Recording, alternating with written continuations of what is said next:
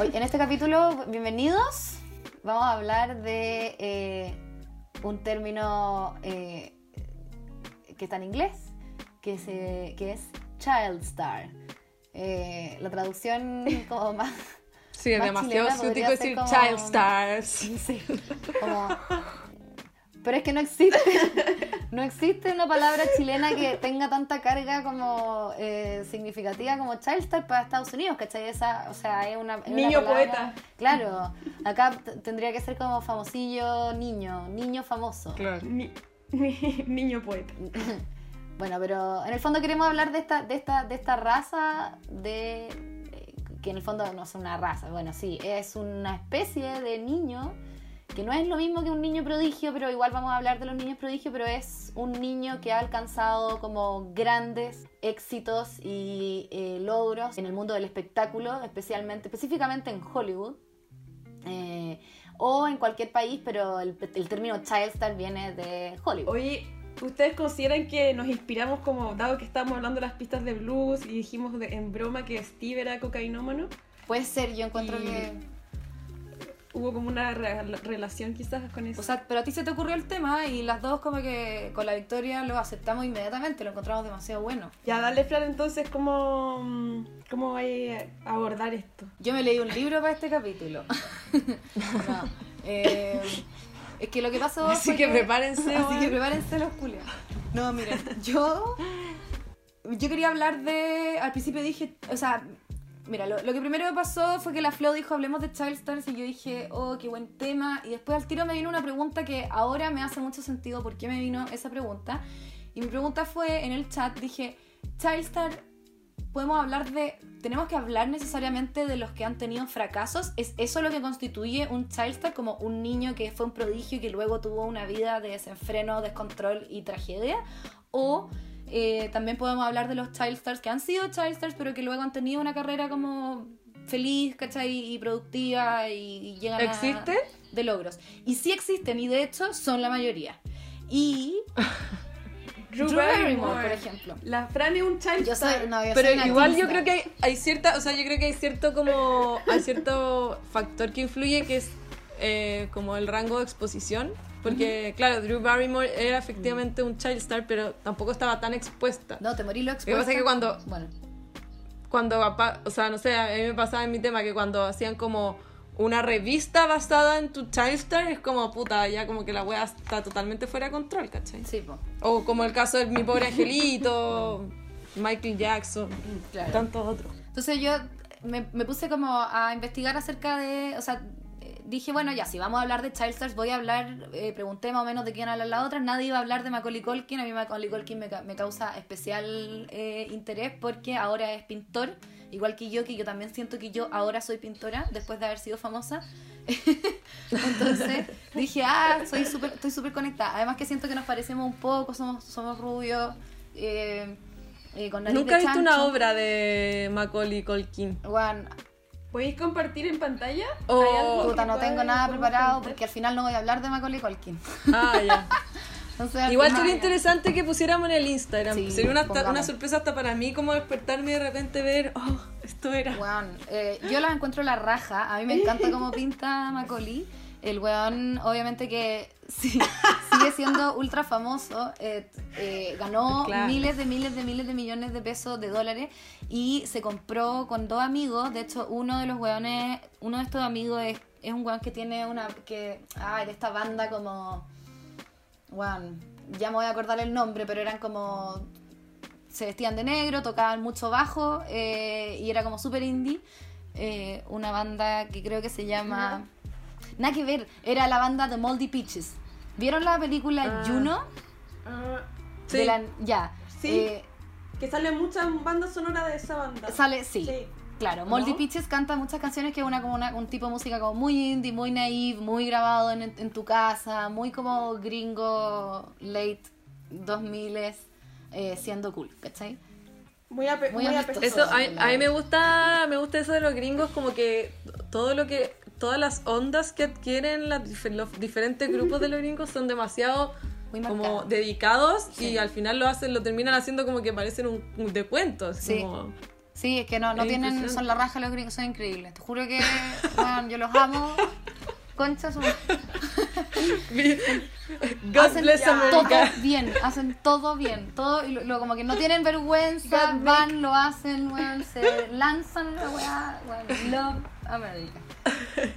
A nosotros, Make America Sí. Great a nosotros Again. nos pasó que vino un gaffiter acá a la casa y, arre- y arregló, arregló entre comillas, la ducha, porque en el fondo dejó toda la instalación de la tubería afuera de la ducha, ¿cachai? Para no romper la pared. Qué Entonces, weón. Parece Mario que Bros. yo me enojé demasiado. Como las tuberías de Mario. Yo me enojé demasiado y claro, yo decía, esta weá en Estados Unidos jamás pasaría. Jamás, pues, weón. Esto va en Jam- Estados Unidos. jamás. Te lo hacen todo bien, te lo dejan todo como más encima con rico olor, weón, no sé, es una weá. Pero se visten mal igual. Se visten Hay- mal, hay pero cosas, se visten, hay cosas. Pero se visten impecable. O sea, no sé. Claro. Mi mamá. Hay algunos. Mi, mis papás eran súper como. Es raro, lo, claro, eu- es Eh, intachable. Tiene esa cuestión como de, de que no podéis apuntar un error con el Como dedo. cli- Luego, con el que me parece Sí, es terrible. O sea, tienen una cosa como, como, como muy poco natural, por un lado, pero por otro lado tienen Sí. un, un drive Claro. como envidiable. O sea, se, se, se, se lanzan a hacer cosas aunque no sepan muy bien hacerlas y las hacen igual y, y van aprendiendo en el camino y después es lo que tú decís, Victoria, como que, claro, se meten en una onda y te la presentan como si fuera una onda universal, ¿cachai? Desde siempre, eterna. Y es como, y uno se la compra, pues. Claro, caché que yo vivía en una en, en una weá que era como un shelter, weá, no sé, era un, en un verano que me fui a trabajar allá y era, en un shelter. era lo más ordinario que hay, era como un, era- estaba la, co- la cocina estaba al frente de la cama, ¿cachai? A ese nivel y no había nada, pero nunca fallaba ni la calefacción ni el agua caliente, Claro. ¿cachai? Y decía, puta, Así sí, pues bueno. hasta, puta, sí, pues, weá. Igual hace frío allá, más que acá, Pero había calefacción. pero eso, sí, no, y nunca falló, ¿cachai? Bueno, yo voy a.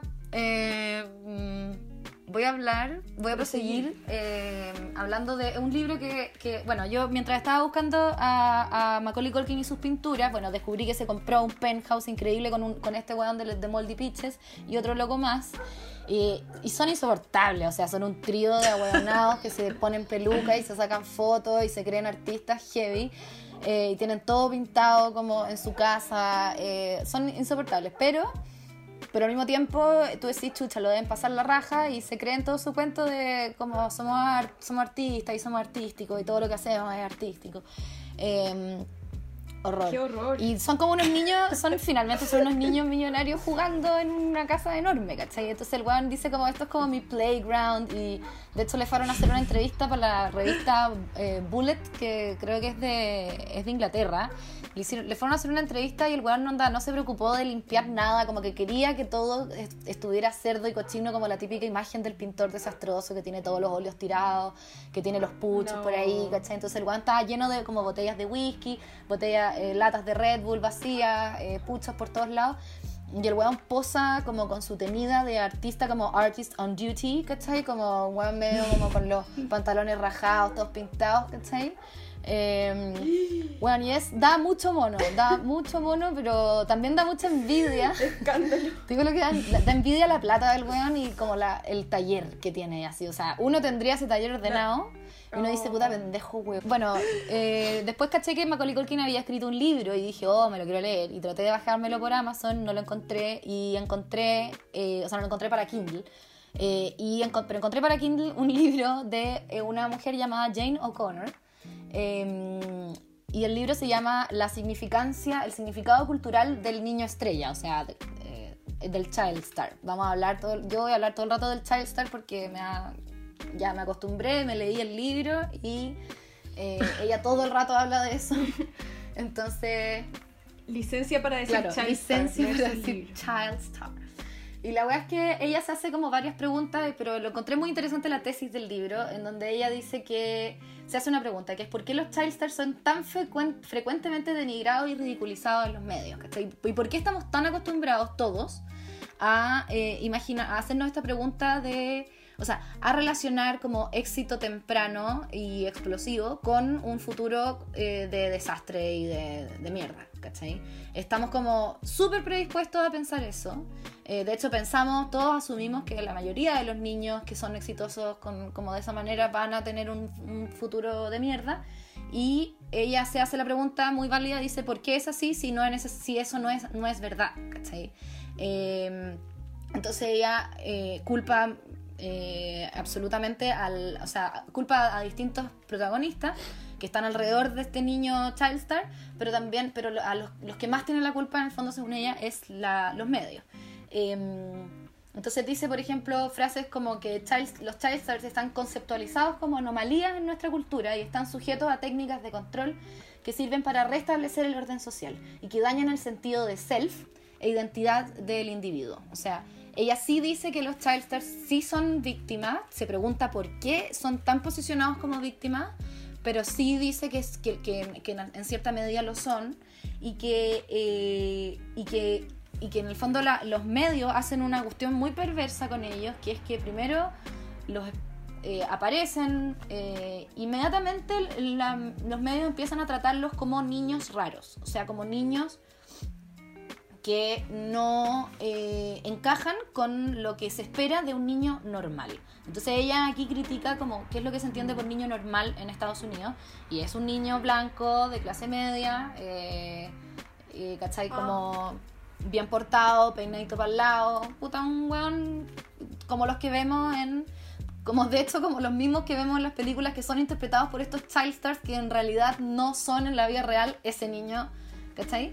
Entonces en el fondo ella también Claro. eh, eh, dice como el- la- lo que entendemos por niño, parte, parte de su estudio diciendo que lo que entendemos por niño, por niño normal, eh, en, en, en, eh, como en Occidente es muy distinto a lo que se entiende por niño normal en Oriente o en distintas culturas o en eh, tribus, ¿cachai? ¿Qué sé yo? Entonces dice que hay, hay, que hay tribus en donde, por ejemplo, los niños no, no son vistos como, como, como eh, adultos que necesitan madurar o que son más débiles o que necesitan más ayuda, para nada, sino que simplemente son personas chicas.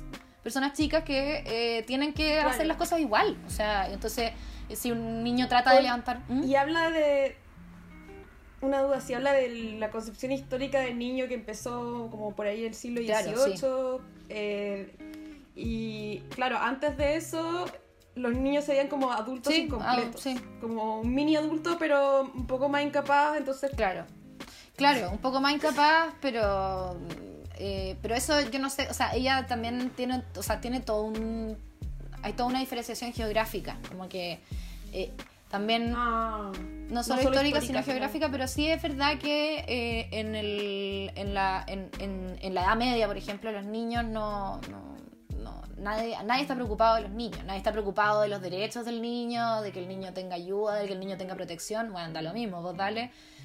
Eri, ser... Oye, pero igual en cada cultura hay una, o sea, hay una concepción específica para un rango etario determinado. Mm, sí. O sea, igual existe el niño en Asia, es pensado de otra forma, pero igual existe y en las tribus también Sí, y claro. en Occidente también.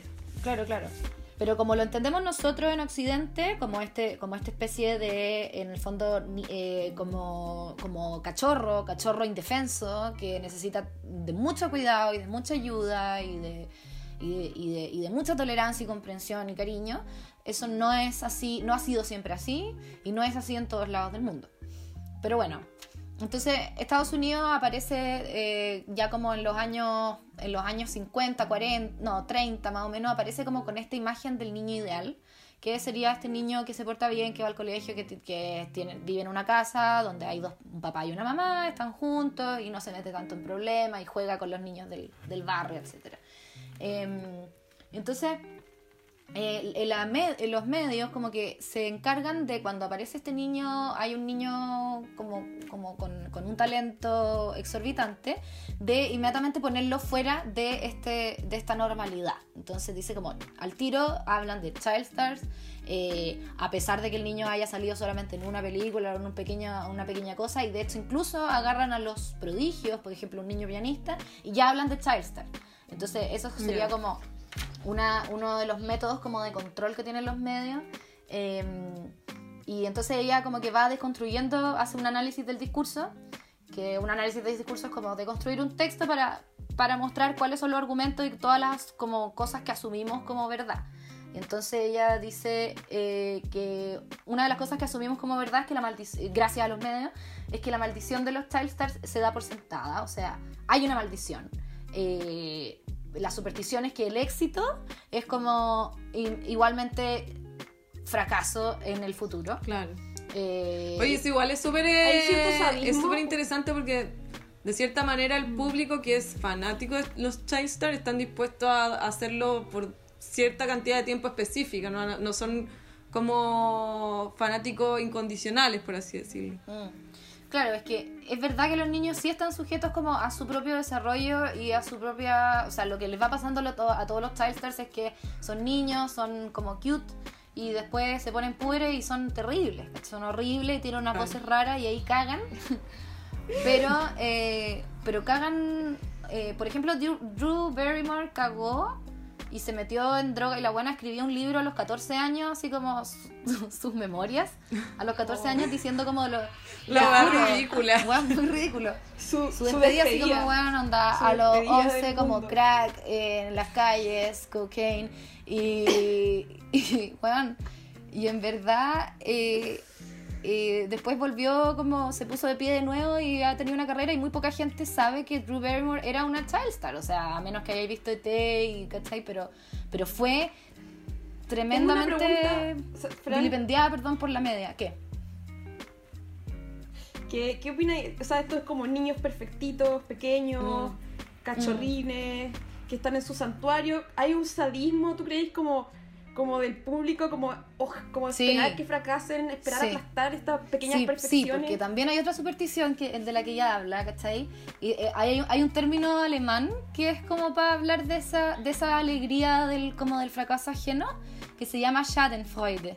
Ah, ya. Eh, y es bacán porque el Schaden es como puta, la desgracia y Freude es felicidad, ¿cachai? Entonces Schadenfreude es como la alegría por la tragedia del otro y, y hay, hay mucho de eso en el público eh, consumista de, de, de estas revistas, ¿cachai? De como, y entonces... Y, y también, y, y eso se relaciona con una, con una super- con otra superstición que viene de, de la religión protestante, de una ética protestante, una ética del trabajo, que en el fondo dice que solo el trabajo duro por muchos años es una manera como moralmente aceptada de tener, de ganar plata, ¿cachai? Eh, y esa weá es una weá cultural, o sea, no, no tendría por qué ser así, o sea, porque tú el hecho de que un weón herede mucha plata de su papá que era millonario, eh, ahora estamos acostumbrados a pensar que ese weón se va a deprimir porque, porque la plata no es suya, porque no sé qué, pero eso es toda una cosa cultural que nos hemos comprado de una ética totalmente calvinista de Estados Unidos, como de hora et labora, ¿cachai? De eh, hay que trabajar duro. Ponte tú, no sé, a mí me llama mucho la atención eh, Merino, eh, Roberto Merino, como que eh, no está ni ahí con la weá del esfuerzo, ponte tú. como con todo eso hablar así como de es que hay que esforzarse para ganar plata, para sentir que uno se está comprando sus propias cosas. Cuando dice, weón, no, no, no, no, me importa un pico, no lo veo el sentido, lo encuentro como totalmente religioso, ¿cachai? Claro. Y- Pero sabéis que igual es interesante porque creo que lo que, o sea, creo que lo que les pasa a la mayoría de los child stars es que caen eh, en como en vicios muy rápidamente. Y moralmente la prensa no puede aceptar ese tipo de comportamiento, ¿cachai? Eh, porque sa- sabiendo a qué expone al resto de la sociedad si es que empieza a valerlo, entonces también se o sea, es muy natural este como este sadismo de decir no, ya no lo queremos como era, ¿cachai? Ya no nos parece bacán, nos parece una amenaza para, para Claro, nuestro, para, no- para Pero nuestro es, entorno. es ¿cachai? perverso porque la media está ganando plata por, con, Sí, mas- de todas maneras. a manos llenas con estos fracasos. Están Claro. felices de que el weón choque su Maserati. Y, y esperan que lo haga, ¿cachai? Entonces, en el fondo, Su Maserati. como que, bueno, entonces yo hice como una especie de mapa conceptual en donde, hablo- en donde puse como Star al medio, que sería como diferente. Primero está puesto como un niño diferente del niño normal. Además, en la televisión está. Ella hace, ella hace diferenciaciones entre los años 20 y los años 30, de hecho, desde antes, desde los niños victorianos, isabelinos, y después años 20, años 30, y hasta y ahora, ¿cachai? Y desde los 20 más o menos empieza a aparecer lo que ho- hoy día conocemos como child star, que sería como un niño inocente en, en pantalla, es un niño total, es, es un es una es como un envase vacío totalmente contradictorio, con, con significados, es un significante lleno de significados totalmente contradictorios que se lo van poniendo los adultos. Entonces es un niño inocente, al mismo tiempo es muy sexualizado y además es natural. Oh. Es como natural, así como que el weón actúa naturalmente. Entonces todos los directores piden Espontáneo. Sí, pues, ¿cachai? Como que se, se- se pide que los niños cuando actúen sean muy espontáneos.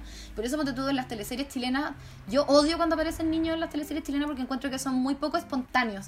Entonces dije, wow, estoy pidiendo lo mismo. Como que uno a los niños les pide que sean espontáneos y son weones que eh, los sacáis de su colegio, los ponís con profesores, unos tutores, weón, eh, los ponís con puros adultos y más encima les pedís que sean espontáneos y pedís que sean inocentes pero al mismo tiempo sexualizados, ¿cachai? Entonces habla mucho de Shirley Temple, como, como esta niña de 5 años que ya aparece a los 5 años disfrazada de, bueno, poco menos que, o sea, con baby doll, ¿cachai? Que ahora es, es muy Uy, incómodo ver esa weá, ¿cachai? Pero en ese momento era como una niña como angelical eh, que llega como a redimir a los adultos de sus vicios, ¿cachai? Esa era como la función de Shirley Temple en, su, en sus películas, ¿cachai?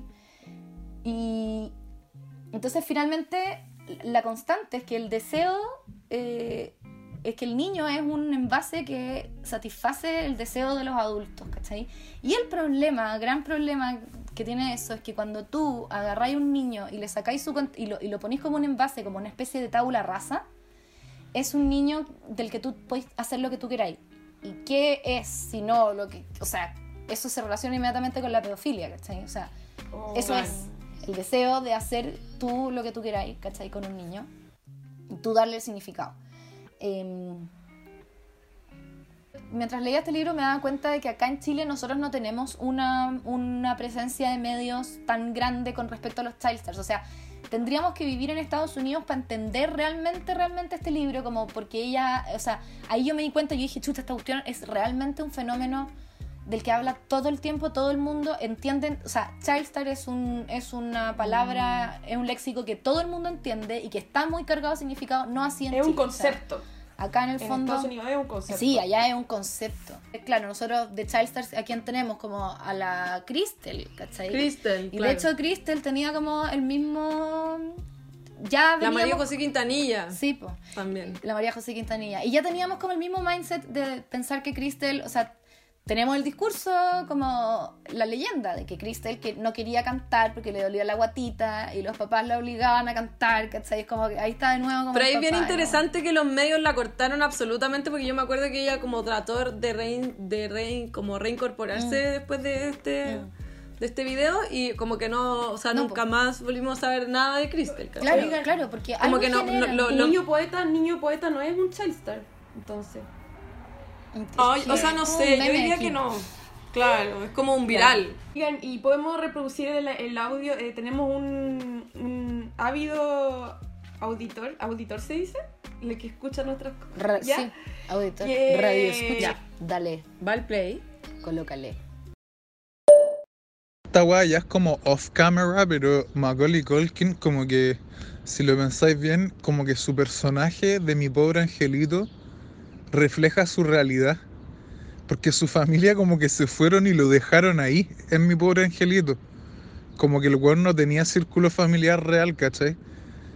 Y puta, las excusas que eran como 11 hermanos, entonces no sé qué, weá, ya como. Excusa culiada mala, weón. fa- familia culiada como el pico, así que dejaron al pendejo atrás, weón. Y. Y sí, pues, weón. Entonces su vida real era un poco eso, porque no tenía un, un círculo familiar real. Pues lo- los weones cuando llegó la plata se fueron con la plata nomás. pues. La familia, eh, los child stars que supuestamente lograron no caer en la desgracia son los que tienen una familia protectora que no lo abandona. Y la familia de Macaulay Culkin como que se robaba la plata de Macaulay Culkin. Y él decía que, que era muy parecido a mi pobre angelito. Voy a... Ya, yo tomo la posta. Gracias, Fran. Eh, yo voy a hablar de una child star, eh, poeta, que se llama Nika Turbina, que fue un boom en los 80. Es rusa. Nika Turbina. Nika, Nika Turbina. Es una historia bien. Bueno, Prima de Freddy. no. Para mí, yo cuando estaba investigando sobre Nika Turbina, la poeta, escuchaba a la Victoria investigando su tema en unos documentales con una música de terror, con unos pianitos. Y yo decía, todo, claro, todo este tema de, de estos niños está como rodeado de un halo terrorífico, así como a mí me da mucho, a mí Sí. me, de verdad me parece que tiene que ver con un poco lo que tú dices de eh, eh, como leyendas, ¿cachai? Hay un esoterismo, Supersticiones. supersticiones, o sea, a mí me da mucho Sí, el frío y, y sobre todo, bueno, en el caso de, este- de esta niña es literal lo que le pasó en su vida y su poesía asociada a este terror del que estamos hablando, que, que ella era, eh, eh, a los cuatro años no podía dormir y tenía, porque tenía asma y se iba a ahogar. Y un día su mamá la escuchó murmurando unas palabras eh, y se acercó y eran, eran unos poemas tipo canciones y ella decía que, se- que había una voz que le dictaba en su cabeza y que ella tenía que decir estas palabras para no quedarse dormida y no ahogarse y no morir en la noche. Entonces, durante... Era esquizofrénica. Y no se, no se sabe, porque es muy raro porque a los 12 dejó de escuchar estas voces, la llevaron a un Ah. psiquiatra, no hubo diagnóstico. Y ella le decía, mamá, por favor, tengo que dictarte estos versos. Em, y, y lo terrible es que, yo, por ejemplo, cuando yo pienso en los esquizofrénicos, quizás me equivoco, pienso que, que tienen, no sé qué tipo de alucinaciones tienen, pero creo que son basadas en referentes y mezclas de referentes que ellos han tenido, pero las cosas que escribió esta niña a los 7 años no me parecen de una experiencia infantil que ella pudo haber tenido, entonces me da mucho miedo como Ah. que no, de dónde ella sacó esta sensibilidad y estas percepciones, no parecen ser referentes que ella pudiera haber recogido y es un collage. Entonces, le- por ejemplo, les voy a leer un, un poema que ella escribió a los 7, que se llama Estás como- está- estamos coqueteando con, con lo, con lo paranormal. Ese, o sea, yo no sé, es, es como el género fantástico, o lo explicamos como por una justificación racional de algún problema psiquiátrico, o, o es algo sobrenatural. Esto es como cuenta de Edgar Allan Poe, Claro. y como que es muy de la- del género Sí. fantástico estos niños prodigios, porque no, Mm. se, no se puede explicar bien biológicamente, no, no se explican, Mm. a veces no se explica que, por ejemplo, no sé, son dos papás albañiles y el hijo es como un pianista. Mm. Y es como, ¿pero qué pasó? Entonces, como el niño medio medio extraterrestre Sí. todo. Em, les voy a leer. Yo sé que habíamos hablado en otro capítulo que nosotros no declamamos poemas, pero esto en función, en función del capítulo. ya. Pero- no podemos evitar nuestros orígenes. Ya. En verdad somos poetas. Ya, Ya, se llama La lluvia, la noche, la ventana rota.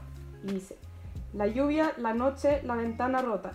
Y los trozos de cristal congelados en el aire como las hojas que no alcanza el viento. Y de pronto el estrépito. Exactamente así se rompe la vida de una persona. Siete años. No, onda, no, de verdad. Em, Mm. La wea. no, Y de pronto, sí, se rompe la vida de una persona. Como que está hablando Sí, como de Por un... ejemplo, eh, una parte de un poema que le escribe un perro que le dice: Dame la mano, llévame con tus amigos. Ven, instante de alegría y de felicidad. Me desperté esta mañana y el sol estaba en los ojos del perro muerto de tristeza. Um, siete años. Es como, es como, es como una vieja, pero ya, pero todo lo, todo lo fantástico que eso, que eso parece es porque en el fondo es una niña que está escribiendo como si fuera una señora de 89. Claro, pero ¿de, de- de dónde vendrá este, este espíritu de...? Tengo una pregunta, Flo. ¿No creéis que en, en este caso hay fraude? Sí, o sea, yo siempre dudé, yo siempre pensé en, en casos de fraude. Em, a ver,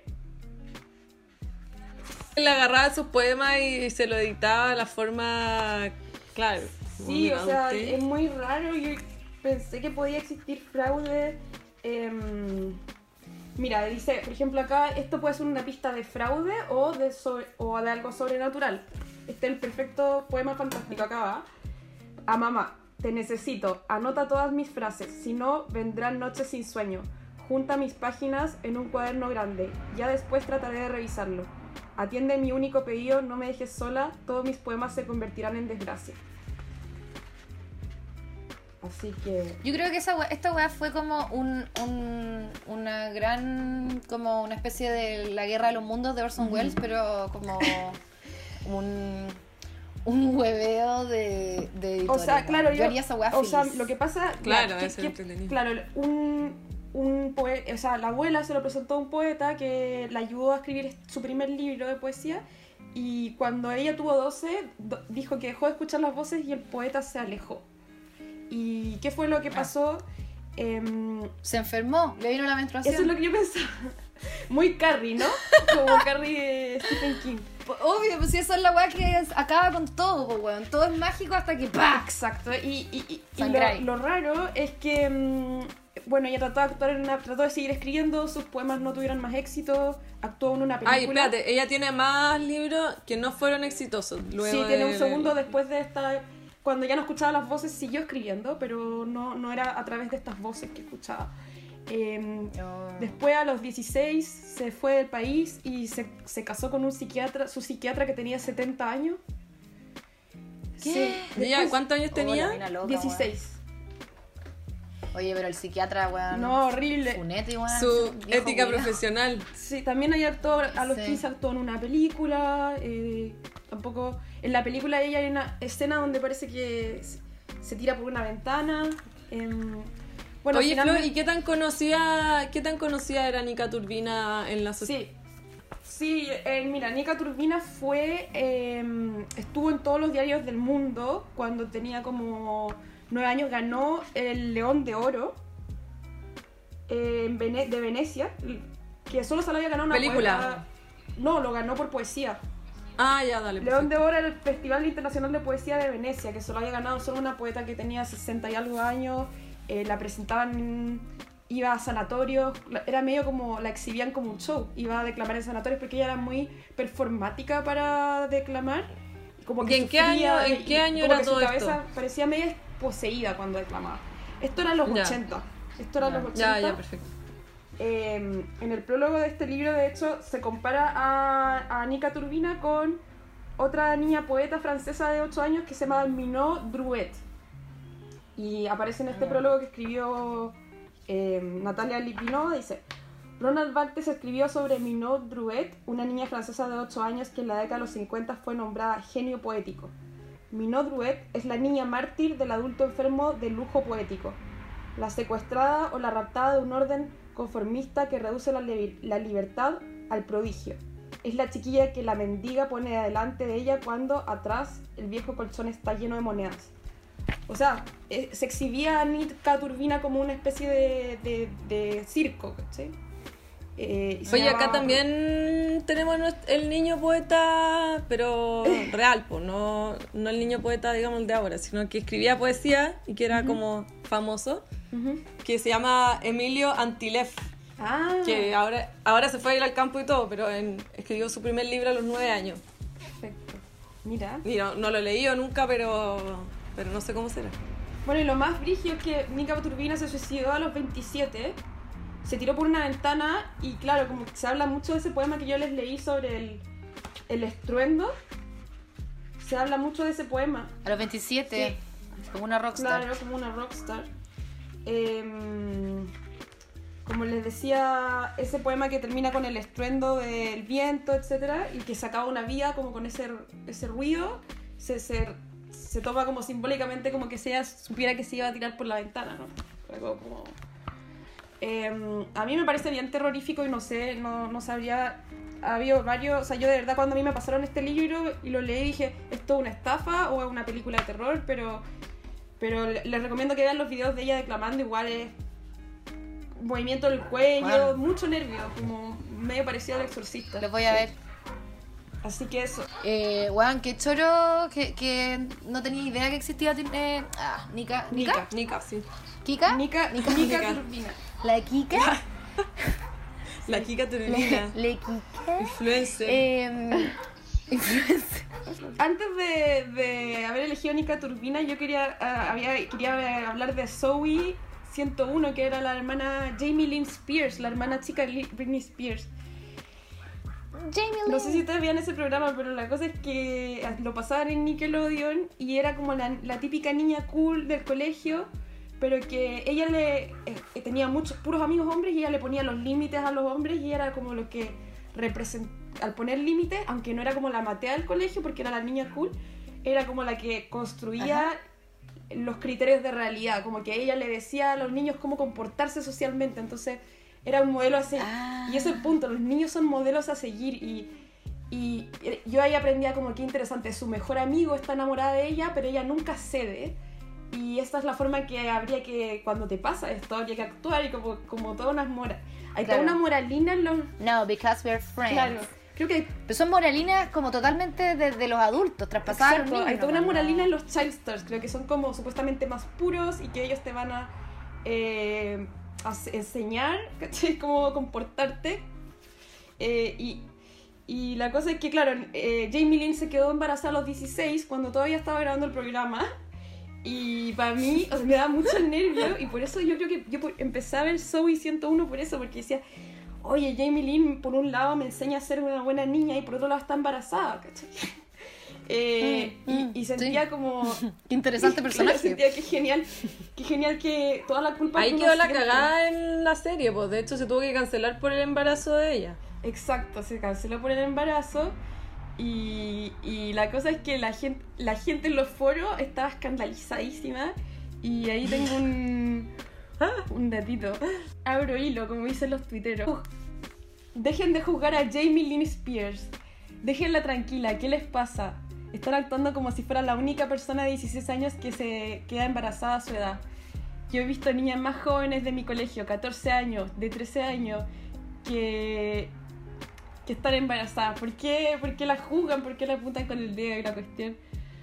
Y la pelea de todos son como. Lo que pasa es que ella es un modelo a seguir para los niños, entonces los niños la ven como un modelo a seguir y ella se queda embarazada.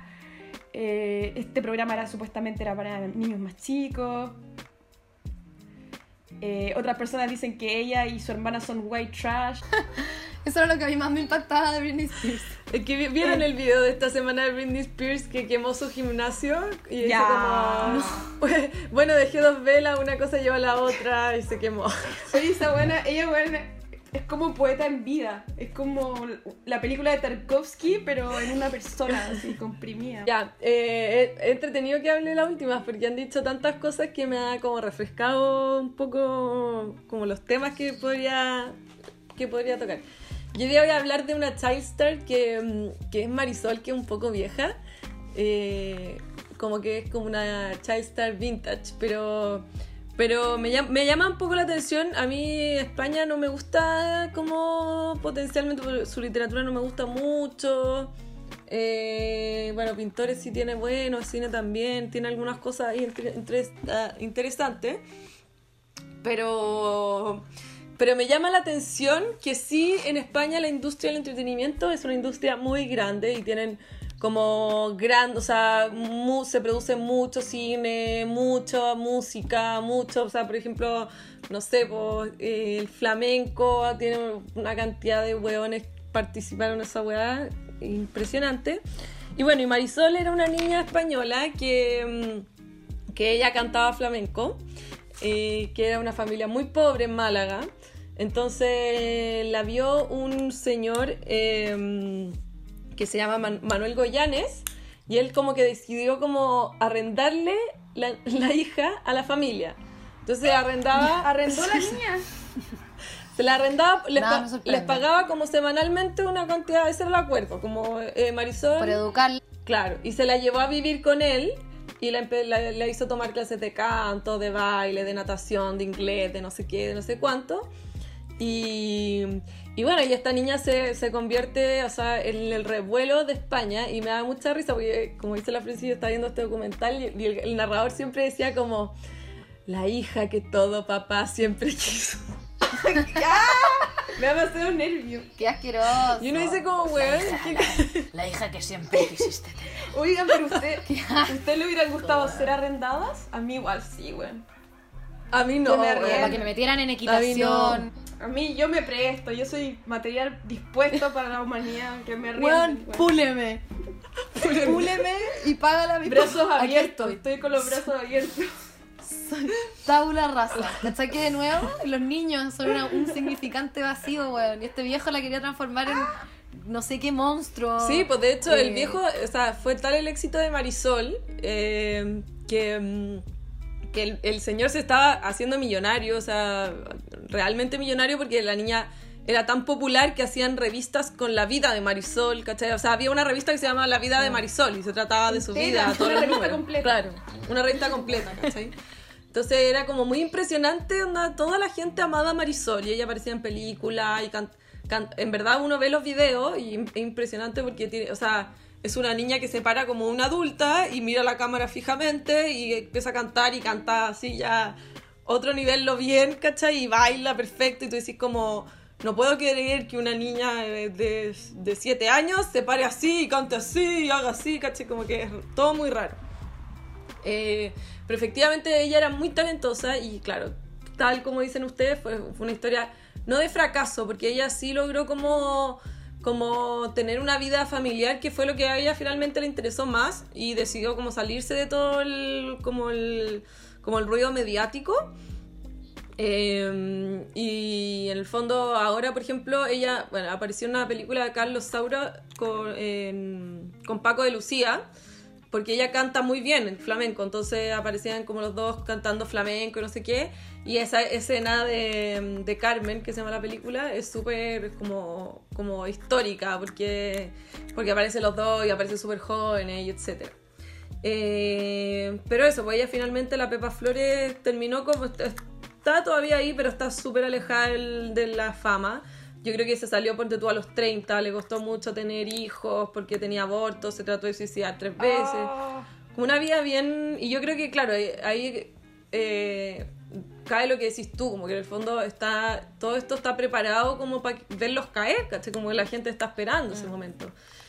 circo Claro, romano. pero que en el fondo, finalmente, lo, lo, lo, lo, lo- trágico de esto es que no es una caída como definitiva. O sea, ya te trataste de de suicidar tres veces y todo, pero hay mucha gente normal, común y corriente, que se ha tratado de suicidar tres veces, que ha tenido abortos, que no puede tener hijos, y que está caminando en la calle y que tú no decís, oh, weón, qué fracaso su vida, ¿cachai? O sea, es simplemente. Puta, es gente que puede perfectamente pararse y volver a, a- a funcionar, pero los child stars como que no se les da esa oportunidad porque solamente lo único que aparece en los medios, lo único que vende es eh, eh, lo malo. Ah. Entonces, Creo que los mayores motivos de suicidio son decepcionar expectativas que no necesariamente, o sea, que te pone el resto, pero que también tú te pones. O sea, yo cuando decepciono así, me piden algo del trabajo y cometo pequeños errores, se acabó mi vida. O sea, me voy a la mierda, ¿cachai? Ahí intento suicidar. Ahí, Intento no, suicidarme ahí- cada vez ahí que la cago cuando- en la pega. o sea, que vez- ahí es cuando me empiezo a tirar del si yo tuviera un estadio de un estadio, un coliseo de personas tipo circo romano, onda diciendo que fracasé, yo no sé, no me lo imagino. ¿cachai? Pero caché que Horrible, era, era divertido esto, porque la Marisol tenía un fotógrafo, que era su amigo, que se llamaba César Lucas, que es un fotógrafo millonario, trabajaba en el país, etcétera, bien Me conocido. encantó el nombre. ya. Y, y su amigo, que era como un weón demasiado César chanta, Lucas. como que publicaba una foto en pelota de la mina, Oh. la filtraba, onda, le quería ir a sacar fotos cuando nació su primera hija y, y, la, mi- onda, y el marido le había dicho no quiero que estén en este momento, no, y el weón se escondía detrás de los árboles sacándole fotos y era como su amigo supuestamente. Entonces como Visceral. weón, en verdad... Claro, como que ahí, está, ahí yo siento que está muy confundido lo que, como el, en los medios, básicamente está muy confundido como, a ver, entiendo que es tu pega y tenés que ganar plata y todo, pero no sé, como que me parece igual un poco fuerte tu labor, ¿cachai? No, y él di- disfrazaba todo que era buena onda, que ella era su amiga y que nunca, o sea, que no le quería hacer ni un daño y que la admiraba en el fondo, pero igual, chucha, pero igual te la cagaste dos veces, pues weón, o sea, igual era ahí un concha su madre, ¿cachai? O sea, igual vendiste cara a las fotos, no era que, no era que era tu amiga y quería conocer a la guagua, ¿cachai? Claro. Entonces, igual es cuático. obvio. Es que, mira, en el mundo de las artes todos son todos terribles, son todos, nadie tiene, Nadie tiene ética. Nadie tiene éticas, pura gente rara. Oye, pero. No, pero. Inmoral. Pero después me acordé de, de Luisito Rey, que explotaba, que explotaba mucho a Luis Miguel cuando era niño, Y claro, y yo, y yo pensaba, puta, en realidad yo creo que en España era una práctica bien recurrente y no era tan mal, o sea, no era mal concebido que tu hijo trabajara en el mundo de la industria del entretenimiento, ¿cachai? Claro. Habían muchos niños y de hecho eso es lo que dice Marisol, como que ella partió cantando en Málaga en el pueblo y cantaba sus conciertitos y no sé qué. Y, y ya luego se la llevaron a industrias más grandes, pero es como básicamente lo que uno ve con Luis Miguel, que el Luisito Rey de- era como buen papá porque estaba, estuvo siempre co- acompañándolo y yo creo que él mismo se veía a él como un buen papá, ¿cachai? Y ponte tú en el caso de los deportistas, nadie cuestiona. De hecho, la gente como que agradece. Y los papás sí, pueden eso ser estaba unos- pensando. Un deportista no es. Normalmente los papás de los deportistas de alto rendimiento. No childstar, pero. Pero, o sea, un papá que se le sacó la mierda a su pendejo para que siguiera eh, jugando. eh, un papá de mierda, pero al mismo tiempo. Pero todo el mundo. na- nadie dice eso porque en el fondo uno agradece. Em, no, sé por qué pasa eso, porque en el fondo uno dice, chucha, estos huevones en verdad trabajan demasiado, la cagó, los eh, deportistas trabajan demasiado. Y sabes que los, eh, yo creo que en horas de trabajo quizás los niños actores Sí. trabajan lo mismo. Es interesante ese tema Eh, porque... Pero claro, claro. los niños actores tienen que, o sea, los niños actores van a carretear, si esa es la cuestión, como que lo- Claro. los deportistas carretean cuando ya son grandes. Como que nu- nunca he visto un niño deportista carreteando como a los 14. Claro, igual es- súper interesante ese tema porque es verdad que la vida de los deportistas es un poco guiada por su papá porque ellos son niños que no, no saben lo que quieren básicamente y los papás deciden que tienen un, o, o los papás y el entrenador y a- alguien más deciden que tiene un don y se va puliendo hasta que logran un buen un buen ejemplar, por decirlo así, pero Claro. pero claro, está metido bajo, bajo- bajo la misma lógica del trabajo infantil que, un- que finalmente es como un abuso, por decirlo así. A, a mí me encantaría tener un hijo deportista, todo esto, como que... ¿En serio? Sí, ama- o sea, sí, de todas maneras. No, es que tu vida se transforma en eso, tenés que ir a dejarlo a la weá eh, todos los días. Tenés que hacerte amiga del No, pero yo vi un entrenador. documental, eh, los entrenadores, sí, una vez que vi un documental, una vez que el, el niño pasa a estar de la mano del entrenador, el, el entrenador Sí. también cumple funciones paternales, porque él es el que le agenda los partidos, le lleva las raquetas, Mm. eh, le dice la hora de entrenamiento, lo anima, etcétera. Entonces, tienen todo como un equipo técnico profesional que cumplen a la vez rol paternal y llegan muy adultos a no saber hacer nada. Entonces, los tratan de a poco de soltarlo y decirle, y ahora tú agenda tu partido y tú llegas solo, no te vamos a ir a buscar en un auto, vas a llegar tú y tú llevas tu raqueta. Y de a poco les van como administrando voluntades y responsabilidades para que no queden truncados, ¿cachai? Como Sí. que es un tema en... Sobre todo Claro, en, y yo en- creo que lo otro que también influye que en el deporte no están metidos los medios, que es, o sea, el- No, pues, como la, la- la fama viene después cuando ya eres adulto, ¿cachai? Entonces Sí, igual... pues, o sea, en los deportes no están tanto los medios. Claro. Ah, cuando estáis entrenando no Claro. están metidos. Claro, en el proceso del niño, no, los medios no están O presentes. sea, nosotros acá en Chile tenemos Buen unos punto, golfistas que partieron chicos. Y Nunca- nunca sabe lo quiénes vimos. Nunca lo hoy en vimos. día hoy en día uno de repente como que sigue lo sigue un poco como en Instagram como que yo ¿Quién tengo amigos Fran, que como que favor, hablan de estos huevos Cuéntanos quiénes son esas personas. ¿Qué? Yo nunca pero ¿quién cómo no los conocen El ¿Quién Joaquín es Eh, golfista? ¿Qué? Niman Niman. Joaquín Niman. Sí, Niman, weón, Niman es un weón que juega a la zorra, golf, gana y gana y gana, weá, y, y nadie habla de Niman. Oye, ¿sabes que yo, yo iba en un colegio muy cuico, entonces todo el mundo le gustaba jugar golf, weón. Y yo encontraba que esta weá era como la más aburrida del mundo. Demasiado y, aburrido, sí. y más encima yo lo encuentro pernísimo. O sea, ahora la gente me dice soy acá como acá con el golf. Y yo siempre, weón, la weá fome y nerd. No, no te cacho la onda. Ahora, ahora, yo ahora que veo Curb Your Enthusiasm, solo ahora quiero jugar golf, solo porque Larry juega golf con Jeff. Es que sí, es diferente. Pero me gustaría ir a jugar golf con ellos. Es, Claro, es que el golf. Es que esa impresión me, da la impresión de que es como un, un juego donde los caballeros conversan, entre cada hoyo se toman un, un vaso de whisky y es como un, un lugar donde podéis conversar, ¿no? Sí, conversan y caminan. Salen Como- los, los daiquiri, salen los daiquiri. Es que como que los hombres para hablar y para como para, para, para tener algún tipo de intimidad necesitan estar haciendo otra cosa porque si no es demasiado sexual, ¿cachai? Como sentémonos a conversar ya todo se, se pone demasiado íntimo, muy erótico. Es muy erótico. Qué entretenido. Eh, O sea, hay, hay deportes que Son son, para que hombres puedan De conversar todas entre ellos. como maneras. el golf. Yo creo que el deporte, ¿Cuál el deporte en general es una gran coartada para que los hombres se puedan tocar, para que puedan Para que eh, puedan pegarse, liberar su, de como su sexualidad, su amor. su- toda su energía sexual. Su amor. Pobrecito, nunca se pueden tocar. Se saludan de la mano. Hola, weón. Bueno, el carrete, el carrete les permite eso. También curarse. Y ahí se empiezan a dar besos. Pobres varones. Y bueno, esto fue el capítulo de hoy día. Esperamos que les haya gustado y nos vemos el próximo lunes con qué tema? Redoble tambores. Nadie lo sabe. Chao. Nos vemos. Chao. Just looking inside. Hell is going outside. Just a looking.